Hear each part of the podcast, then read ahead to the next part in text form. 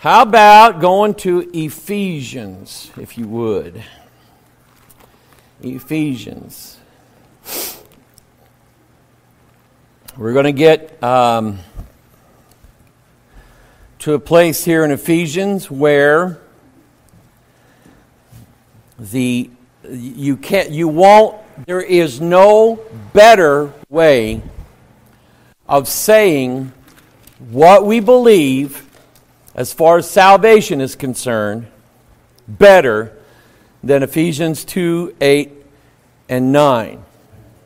And, and I'll tell you this there is no scripture anywhere in 11 and 1189 chapters of Bible verses, there is no scripture that contradicts Ephesians 2 8 and 9. Not one of them.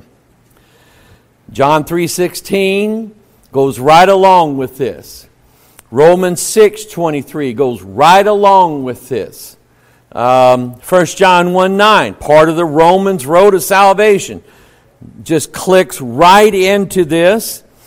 Um, the entire book of Romans, Galatians, I mean, it just, it all works together for Ephesians 2 8 9 being the way, the only way that man can go to heaven. There's one way. Amen? Amen. All right, y'all are dismissed then. Now let's get to it. And then we'll, we'll just kind of get into this and just look at why God made it this way. Everybody's got their opinions of God, what God is, what God does, how God does this. And some people, with their opinion of God, they cannot accept it. They just cannot accept this. And they won't. Because to them, it's not fair. It's not fair. We'll look at that in a little bit. Uh, let's start here. Let's start at the beginning of, of Ephesians 2. And you hath he quickened, who were dead in trespasses and sins. And uh, think of Lazarus, okay? And, and there's a reason why I mention him in a minute. Wherein in time past you walked according to the course of this world, according to the prince of the power of the air, the spirit that now worketh in the children of disobedience. So everybody that you know that is not saved, that is not born again, is not led by the Spirit of God. If they're not led by the Spirit of God, they're led by a different spirit.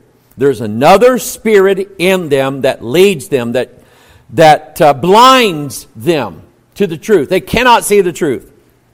Uh, you have a billion, 1.2 billion Roman Catholics, cannot see it. They just won't see it, can't see it, refuse to see it, don't want to hear any other thing that contradicts what their priest told them to do. Their priests don't get it, the Pope doesn't get it. Um, you've got Jews all over the world that won't receive this until a certain time. Muslims, they, don't, they won't receive it either because, I'll tell you why in a little bit.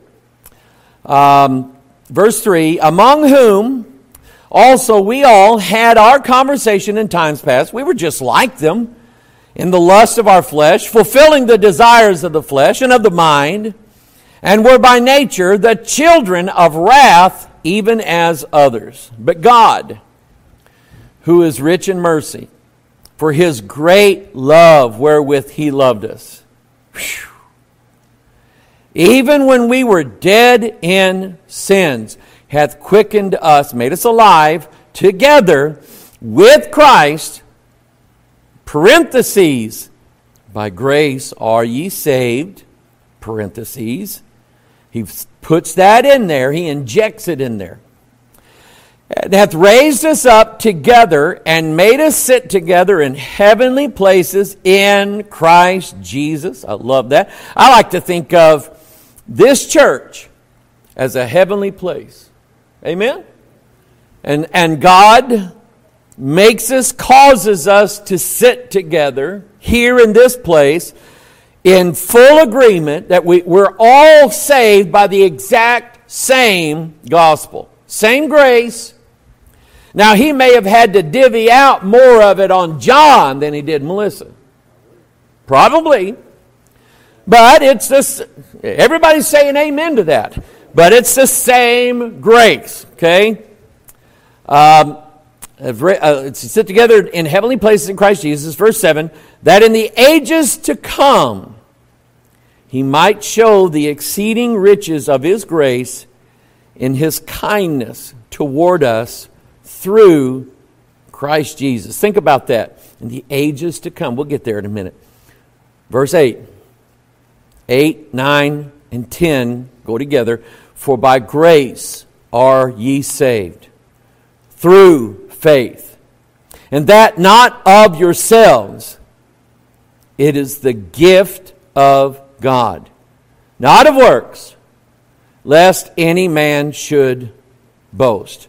For we are his workmanship, created in Christ Jesus unto good works, which God hath before ordained that we should walk in them. Father, ask your blessings on your word, and Lord, just open our eyes and our minds and our hearts.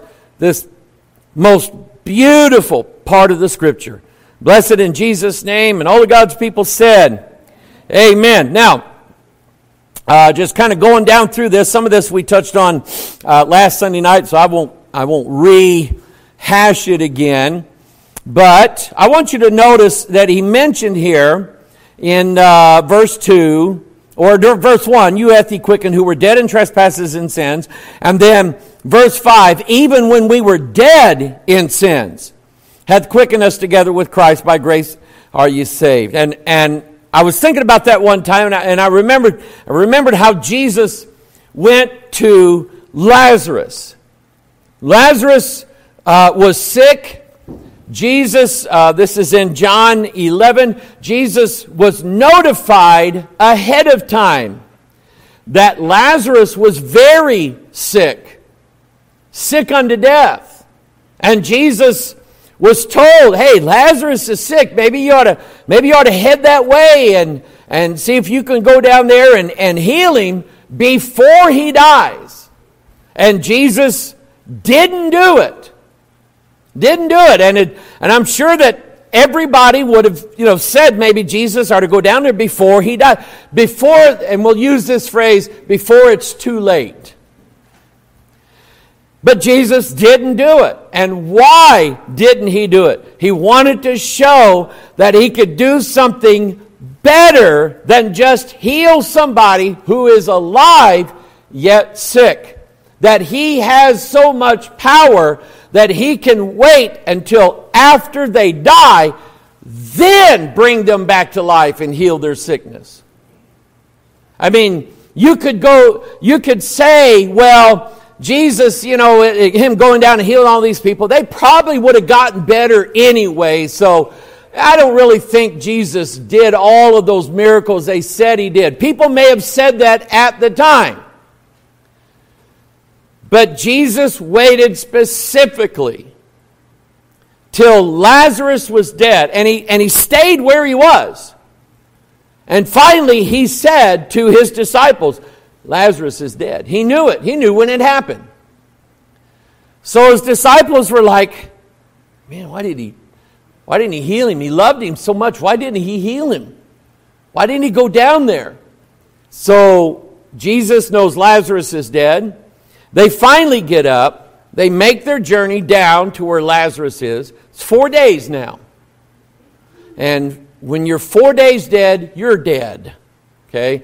I don't want to get into all of it, but I've seen bodies that are four days dead. There's, there's dead. It's, there's nothing there. You can't bring them back to life. And that was what you know the, the sisters of lazarus were saying is hey you know uh, you know don't don't jesus said take you away the stone no no no no don't take that the stone away that he stinketh and they were asking Jesus, they told him, they said, Jesus, had you been here before he died, you could have really showed your power. You could have healed him, and he wouldn't have had to have died. But Jesus had a better way to go about this. He had a better thing to show them. So, You know, you, what I've been telling you over the years, you know, to, if you're born again, when God answers your prayer, He'll never say no. He'll either give you what you want or give you better than what you want. You're not going to find that verse written out in scriptures in that exact way, but you'll find it in stories like John 11 in the story of Lazarus. God, Jesus not only answered their prayer, he answered it better than what they prayed it. All they asked was that Lazarus be healed. But nobody was thinking that after he dies, Jesus can still come down and do something about it. So when Jesus finally shows up, they're like, yeah, if you'd have been here four days ago, this would have never happened, and this is just terrible. You know, thank you for coming, Jesus, and being part of our weeping and sorrowing. And Jesus said, Take ye away the stone. And he says it in the prayer to his Father. You know, Father, you, have me. Uh, let me let me read that. Go to um, go to uh, what is that? John eleven. Yeah, where Jesus wept, John 11 35. That's how you find the story of Lazarus. And uh, he says, Take you away the stone. And then he says in verse 41 Jesus lifted up his eyes and said, Father, I thank thee that thou hast heard me. And I knew that thou hearest me always, but because of the people which stand by, I said it, that, thou may, that they may believe that thou hast sent me. And so Jesus understands why he's there at that time. God knows why he's there at that time. The people don't. But the people are about to believe now that Jesus is God. Because nobody but God can bring somebody back to life after four days of being dead. In fact, it gets better than that. You go all the way back to Ezekiel, um, what is it? Ezekiel 37, the dry bones. Those bones don't even have any maggots left on them. There's nothing there. And yet, uh, Ezekiel prophesies to them sinew connects the bones together, muscles cover, cover them, blood vessels and all of a sudden skin covers the whole thing, and now there's bodies laying there. And he prophesies again, and the breath of God goes into it, and they stand up in mighty army. So, how dead does a person have to be? What is the limit of God when somebody is dead in trespasses and sins? There is no limit to God. I, will be honest with you. I, I talk about my brother in law being saved. To me personally, that was that's probably right up there with the biggest miracle I've ever personally seen with my eyes because I worked with him every day. I knew what he was capable of. I knew what he got into after we quit working. It was like when I was working with him, he stayed clean. When I quit there and came to work here, he really dove off. And I mean, he got into everything during those years. At one time, I was trying to leave a cassette tape of a sermon I'd preached for him to listen to. He got mad at me. And there for a while, when he would come over at family functions, he wouldn't stay if I was there. If I was there, he'd walk past me, say uh, happy birthday to his dad, or you know, happy Father's Day to his dad or to his mom, or something like that, and get in his car and leave. If I was there, that's what he would do. He hated me. He hated my guts. But I mean, I saw God change that man. I, I'm just like, he's saying amen to what I'm saying. I can't believe this. There's other four letter words he says. He don't say amen. But that's what God did. God took a man who was dead in trespasses and sins and changed him and actually made him to where Within days of him dying, he's aware now he's going to die. And he's coming to me going, am, I, Mike, am I going to heaven? Yeah, you are, Steve. I can tell there's a difference in you. Prayed with him, boom, he's in heaven. By that Friday, he's in heaven. i will never get over that all the days of my life. I will never get over that. And so here's Lazarus, four days dead, and all he does, all and and this is important now. I want you to understand this. I'm saying all this for a reason. Jesus speaks to a a rotting carcass. What is it that a rotting carcass can do to aid in its own salvation? Nothing. Not a thing.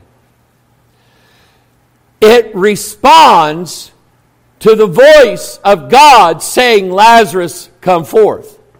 That's what it does. When the Word of God, with all that power in it, goes forth, it does exactly what God sent it forth to do, and there is not any chance in a billion universes that that's going to return void back to God. It's not going to happen. When Jesus said, Lazarus, come forth, that was it. Lazarus immediately, four days dead, comes literally stuff is sticking back together again. Under all that wrapping he's got, okay? He stands up, walks forth out of that tomb, and everybody's like, oh, can't believe this. Now, again, these are the kind of miracles that you and I get to see when somebody that we know is lost in sins and transgressions and they come to the Lord. They, they, you don't have to bother them. You don't have to aggravate them. You don't have to try to throw gospel verses at them all the time. They just show up and they say, What must I do to be saved? That's how easy a lot of times it is when God's ready to save somebody, it just seems like they make it easy for you. You don't have to think about what verse. I remember one time, uh, church I was pastoring down at Richwoods, and um, there was a, a, a man there, his, his, wife and his kids came to church, and he was one of these men that the um, uh, other pastors that gone to, and they try to witness to him, and he just never would budge. He was a good guy, but he just wouldn't. He wouldn't give his life to the Lord. And um, I noticed that he really liked me for some reason. I have no idea why, but he liked me. And um, he had gone out to Colorado to go deer hunting. And he came back from that and he, he had a kill and he gave me the tenderloins from that, from that deer. And I'm going, whoa, what did I do for this? Not too long after that, he comes to church on Sunday morning. And I'm preaching. And I had got to a place where I said, okay, everybody bow your head, close your eyes. And I said, is anybody here? God's dealing with you. You want me to pray for you? Raise your hand. Well, he raised his hand. And I went, oh. And automatically I'm thinking, what am I going to say to him after church? Boy, I could, I could ruin this. Uh, I don't know what to do. I don't know what to say. So I said, okay and we had a prayer, and I said, Now, if God's dealing with you, why don't you come? He came down to the altar. I wasn't expecting that. That man was ready to get saved. That was the easiest thing I'd ever done in my life. Was to, I just, I'm like, is he down here really? And I went down and prayed with him. And he got saved. He got saved so good, he wanted to be baptized late October. It's already frosted, Chris. And the only baptistry we had was the big river. And yeah, it was. It was. But I'll never forget that as long as I live. Um, God just made that easy. For me, made it easy for him. God had been dealing with him. I didn't I can't take any credit. I can't say, boy, I worked with this guy until I got him saved. There is nothing about anything that I did that made him get saved. And the idea is there's nothing about anything that he did. When you're dead and laying there and God speaks to you, there's nothing physically that your body does to make your salvation take place. You just get up and you walk. You're a brand new person now. So, when we read this verse, um, verse uh, 5 again, even when we were dead in sins, hath he quickened us together. We were dead, he made us alive. And dead people do nothing. And when it says that we were dead in trespasses and sins, back up um, in verse 1, it basically means, and this is part of the, the doctrine that we understand, that from the moment you're born, you are destined for hellfire and judgment. That you're, that's where you're headed. Now, there is a time of innocence that a child lives through that they are not held accountable for their sins.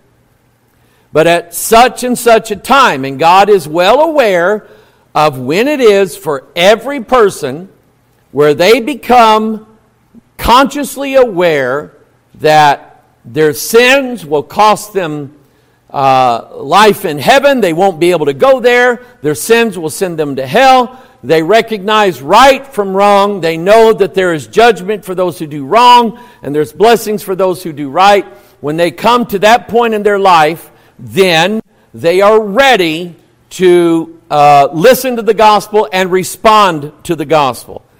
Uh, something that uh, I never, and Lisa and I talked about this, we never pushed any of our kids to get saved. We didn't all we weren't always on them going, "Are you going to get saved? When are you going to when do you want to be saved? You want to be saved now?" We never did that.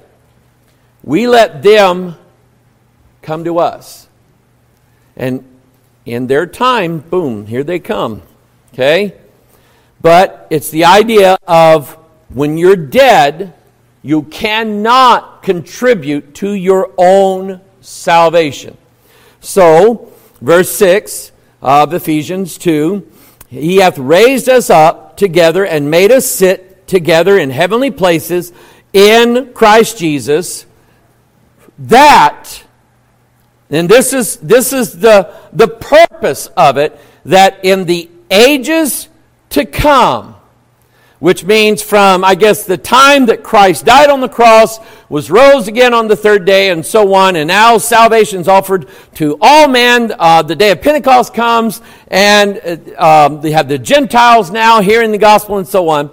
That in the ages to come, from that day to this day to the days that are ahead of us, all the way into in, in eternity, in the ages to come, he might show the exceeding riches of his grace in his kindness toward us through Christ Jesus. Raise your hand if you've ever just had one of those thoughts where you said, God, why did you save me? Why did you do that? What did I do to deserve you loving me and you offering me salvation. God, why, why did you pick me? And I've done that, and I don't get an answer other than, I love you. But God loves all men, does He not? Yeah. But most men simply will not want God's grace. So now, verse 8, and here's the difference. Okay? And we're going to kind of go through um, earth religions for a minute. Um, for by grace are ye saved through faith. So, in your mind or in your notes or whatever, there are two, two things that must be necessary for a person to be saved. Number one, it must be God's grace available to them. Now, do you believe that God offered grace to Charles Manson? Those of you who don't know, he was a, a cult leader and sent people out to slaughter movie stars. And, that, and not just kill them, they took their blood and wrote things on the walls of their house, like Helter Skelter and Little Piggy and stuff like that. Lyrics to Beatles songs, believe it or not. Um, on the walls with their blood. That's how, that's how nasty these people were. I was, I was growing up during that time, and I was scared to death that Charles Manson was going to come to my house and kill us all. I was. Um, did God offer grace to Charles Manson? Okay. Um, Vladimir Putin. Does God offer grace to Vladimir Putin? Yes. Adolf Hitler. Yeah. Okay. Um, Marilyn Manson. God offer grace to Marilyn Manson. Yes. Um, Pope Francis. God offers grace to Pope Francis. But why then isn't Pope Francis born again? Why isn't he born again? Why, why is it? What was that? Huh?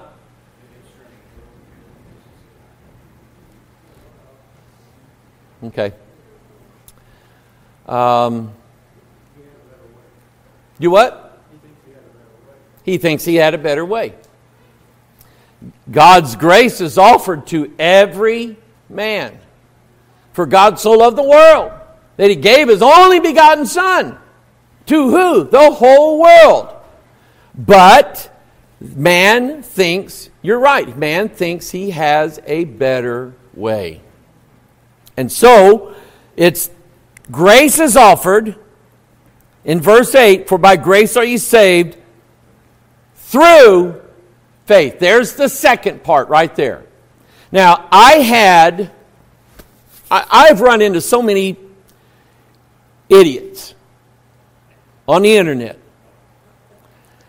that have actually made videos on me saying that I preach heresy and some people believe it, and, and, most people don't. So I used to get worked up over them, and now I'm just like, I don't care what they say. I really don't.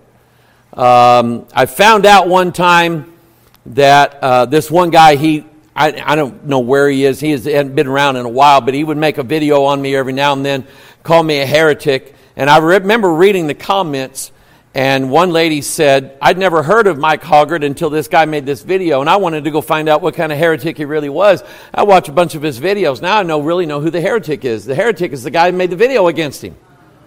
And I'm going, see, there is no such thing as bad publicity on the internet. Okay? And I sometimes I have been mean enough to send these people a thank you message. Thank you for making this video about me because we've actually increased, you know, our, our viewership on the, online. Um, but anyway, it's through faith. And I, this one guy calls faith a work. And I'm going, You're dumb. You're stupid. Faith is here, here, and here. It doesn't have any motor responses in our body. I don't activate the faith machine in my body that makes me do this or bow or do whatever. It's I believe it. I believe it as being totally true, and I need no other evidence other than I believe it. Uh, what is uh, Hebrews 11? Faith is the substance of things hoped for and the evidence of things not seen. Faith is its own evidence and its own substance that it exists. And we don't need anything else to tell us that it's true. Now, the more you read the Bible, the more things you find in life that tells you it is true. But once you accept faith, you just, I mean, we don't have to tell kids that you know, certain fat man slides down the chimney at, you know, December 25th and puts presents under the trees. And I mean, I, I just believed it. But I never could figure out how he wrapped all those presents in our house without me knowing about it. And I never could figure out, we didn't have a fireplace. We had one of those cardboard things you put up with the little thing that spun around to make it look like a fire. And I'm going, how does he get in there? I did. I honestly thought that. But, but my, uh, my perseverance for Santa Claus was real. But I didn't need anything else. And, and as far as believing and trusting in God's salvation, I don't need anything else to tell me that it's true. It's true. I believe it. Now that I've believed it and accepted it, at that point, by grace are ye saved through faith. And that not of yourselves. God specifically takes any actions or reactions of us out of the picture.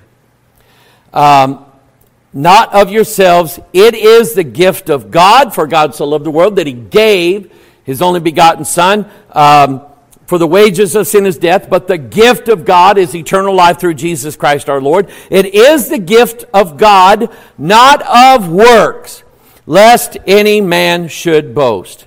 Now, and I haven't dealt with this guy in years. He went to prison, and so I didn't really have to. Uh, to uh, delve into him too much, but there was a man by the name of Jim Staley. He's now out of prison, and he is uh, trying to rejuvenate his uh, false prophet ministry. Uh, Jim Staley is part of a group called the Hebrew Roots Movement. And I didn't really know such a thing existed. I, you know, kept hearing about it. I would look into it and I would realize what they were. They were a group of people who were reading Jewish rabbi uh, books. Books written by Jewish sages and Jewish rabbis for the past, oh, 17, 1800 years, something like that. They would read these books, and because they were, they were convinced that the only way to understand Jesus and the gospel was to understand it the way the Jews understood it. My first argument against that with, with it is the Jews didn't understand it.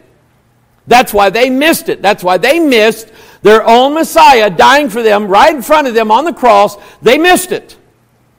And so I knew they was wrong on that point. But the more I studied them, the more I realized that they were telling people that in order to really please God, you must keep all of the law as much as you possibly can.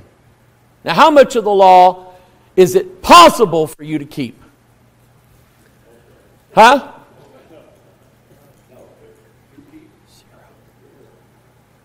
If a man offends the law on one point, he's guilty of all.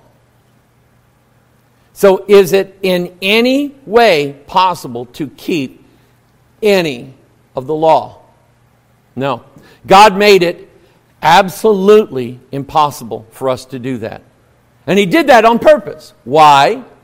So that we would accept grace by faith, we would accept salvation by grace through faith and not of works because, and this is as I listened to him teach, and he used to have uh, a church right up here around uh, St. Charles somewhere, and pretty good size. People were sending him lots of money. And um, what he didn't tell everybody was he ran a scam. Jay Nixon, who was, if you remember, he was the uh, Attorney General of the state of Missouri actually threw him in prison because Jim Staley was selling, um, he bought a life insurance policy on an old man. Now, the premiums are going to be high on this, and we're talking millions of dollars. So he went around selling to, especially to retired people, he went around selling pieces of the dividends for when this old guy died, which means that they had to pay part of the premiums, their share of the premiums. The problem is Number one, that's illegal because he was selling, he was selling securities without a license. Number two, he wasn't even paying some of the premiums. He was just stealing the money and just in an old fashioned pocket the money thing. So here's the man telling you you're saved by keeping as much of the law as you can, but he forgot that one that said, Thou shalt not steal. And that thou shalt not bear false witness. He forgot those two as well. And um, he actually called here one day because he didn't like what I said about him one time. And I, could, I realized then, I knew what kind of person I'm dealing with. But anyway, he went to prison. He's now out of prison. He's doing the same thing again, telling people that they must go back, they must keep the Passover, they must keep the Feast of uh, uh, Tabernacles, they must keep the uh, Day of Atonement, they must keep these feast days, they must, they must follow the law uh, he believes that the New Testament was never written in Greek originally, it was written in Hebrew because they were all Jews. And even though no copy of the New Testament exists in Hebrew, ancient Hebrew, anywhere, that's what he believes. So, what they did, a bunch of these people got together and they reverse translated the New Testament back into Aramaic. So they would have one, and it says everything completely different. Um, he does studies on Romans and Galatians. And when everybody, when somebody does that, I know they've got a reason behind it. Because Galatians tells you, in fact, go to Galatians. Let me read you something. It's right before Ephesians. Um, go to Galatians 3, verse 2. Uh, this only what I learned of you. Received you the Spirit by the works of the law or by the hearing of faith? Remember what Paul said? Faith cometh by hearing, and hearing by the Word of God. So Paul's asking these churches these, this question. When the Spirit came in amongst us that day, did you receive the Spirit because you were keeping the law, or did you receive it because you heard the Word of God and you believed it? And the answer would have been uh, by the hearing of faith. And so Paul then says, Are you so foolish? Having begun in the Spirit, are you now made perfect by the flesh? And um, I can tell you that I have, I have been uh, a fundamentalist all my life, very conservative. And I know that there are fundamentalist conservative churches out there that say they believe in grace. But just you dare have your hair longer as a man than what they agree to, and you're not saved. You're not saved because you didn't cut your hair the right length. And you're not saved because you were out not wearing a dress one day, ladies. You were wearing slacks. They will attribute salvation to those issues there. Or you sang a song in church that had a beat to it. They, they attach God's grace and His salvation to those issues there. And in that sense, they're no different than. Uh, I've been watching some of these videos about the fundamentalist Latter day Saints, where the one man is in control of all the people, and all the women, the girls have to wear prairie dresses, and they have to have this one loop in their hair. They all have to make their hair look exactly the same, and all this garbage. And it's no different. When fundamentalism and the things that we believe become our works of salvation, we're just as wrong as a Roman Catholic is. Somebody say amen. So, and, and I believe that Christians ought to look like Christians. I believe Christian women ought to look, especially nowadays, when we see so many people and we're going, I don't know if that's a boy or a girl.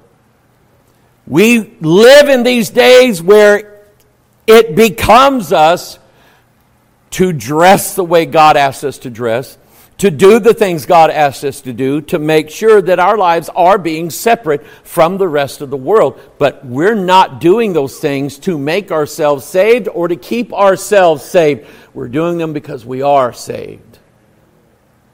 And therein lies the difference.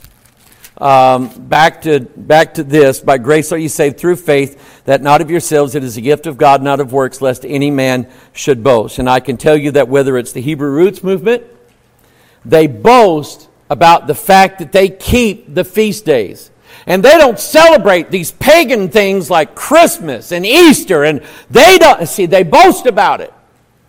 And the moment you've got them boasting, you know where they're, they think their salvation comes from. They think their salvation comes from the things that they do that pleases God. Or, um, who else? Who else can I pick on? the Catholic Church, who says that they are the only church and nobody else can be saved unless you're saved by the Catholic Church. And they know that they're the only church because they have the only way of salvation and that Christ died for your sins, but you must also pay a price. So you must say Hail Marys and you must say Our Fathers and you must do these things that monks and nuns do. And they boast on the things that they do. And they believe that that draws them closer to God. But if they're boasting on what they do, you can almost 100% tell they're not saved. Or at least they have a messed up idea of how they got saved. And I'm saying a lot of these things from personal experience. Because had you known me when I was, how old are you, Matthew? 26? Now, this goes back to when I was about 18, 19, 20 years old. If you would have known me back then, I was Mr. Super Conservative, always had my hair the right way, always looked a certain way. I didn't wear certain clothes, I didn't go certain places, I didn't do certain things, and that's proved that I was saved against people that I was going to college with that did those things. And I always compared myself against them and said, I'm saved and they're not. And one of the faculty members' sons, who was in my class, and this guy was lost, just as lost as could be. I had a wake up call one day when I got real cocky and arrogant with him in a class. And after class, he was waiting for me. And when I came around the corner, he grabbed me by the throat and pushed me up against the wall. And he had his fist like this. He said, Don't you ever talk to me like that again. Look down your nose at me. Who do you think you are? And I'm thinking, this guy's going to hit me and everybody saw it. And you know who came to console me? Nobody. Because this lost kid was right. I had an attitude against him and everybody else that I was better than they were because of the things that I did. And it was all outward appearance. I'm not even going to begin to tell you what was going on on the inside of me. But it was all outward appearance. And God shoved me up against a wall one day with a, with a lost man's fist ready to punch me in the face and break my jaw. And he would have done it too. He didn't care if he got kicked out, he didn't want to be there to begin with. His dad was making him go there. But I used, I used to boast on the things that I did. And over the years, God took all of that away. And I had nothing left. And it was only by grace that I am still able to stand here before you tonight. You get that in your mind. I promise you, the people around you won't have a problem coming to you when their life starts falling apart because they'll know that you're somebody that doesn't think you're better than everybody else. They just know that you're somebody who's been broken, who's done things, and yet God has made your life better, and they see it, and they'll come to you, like my brother in law did. They'll come to you. They'll come to you. Let's uh, stand to our feet.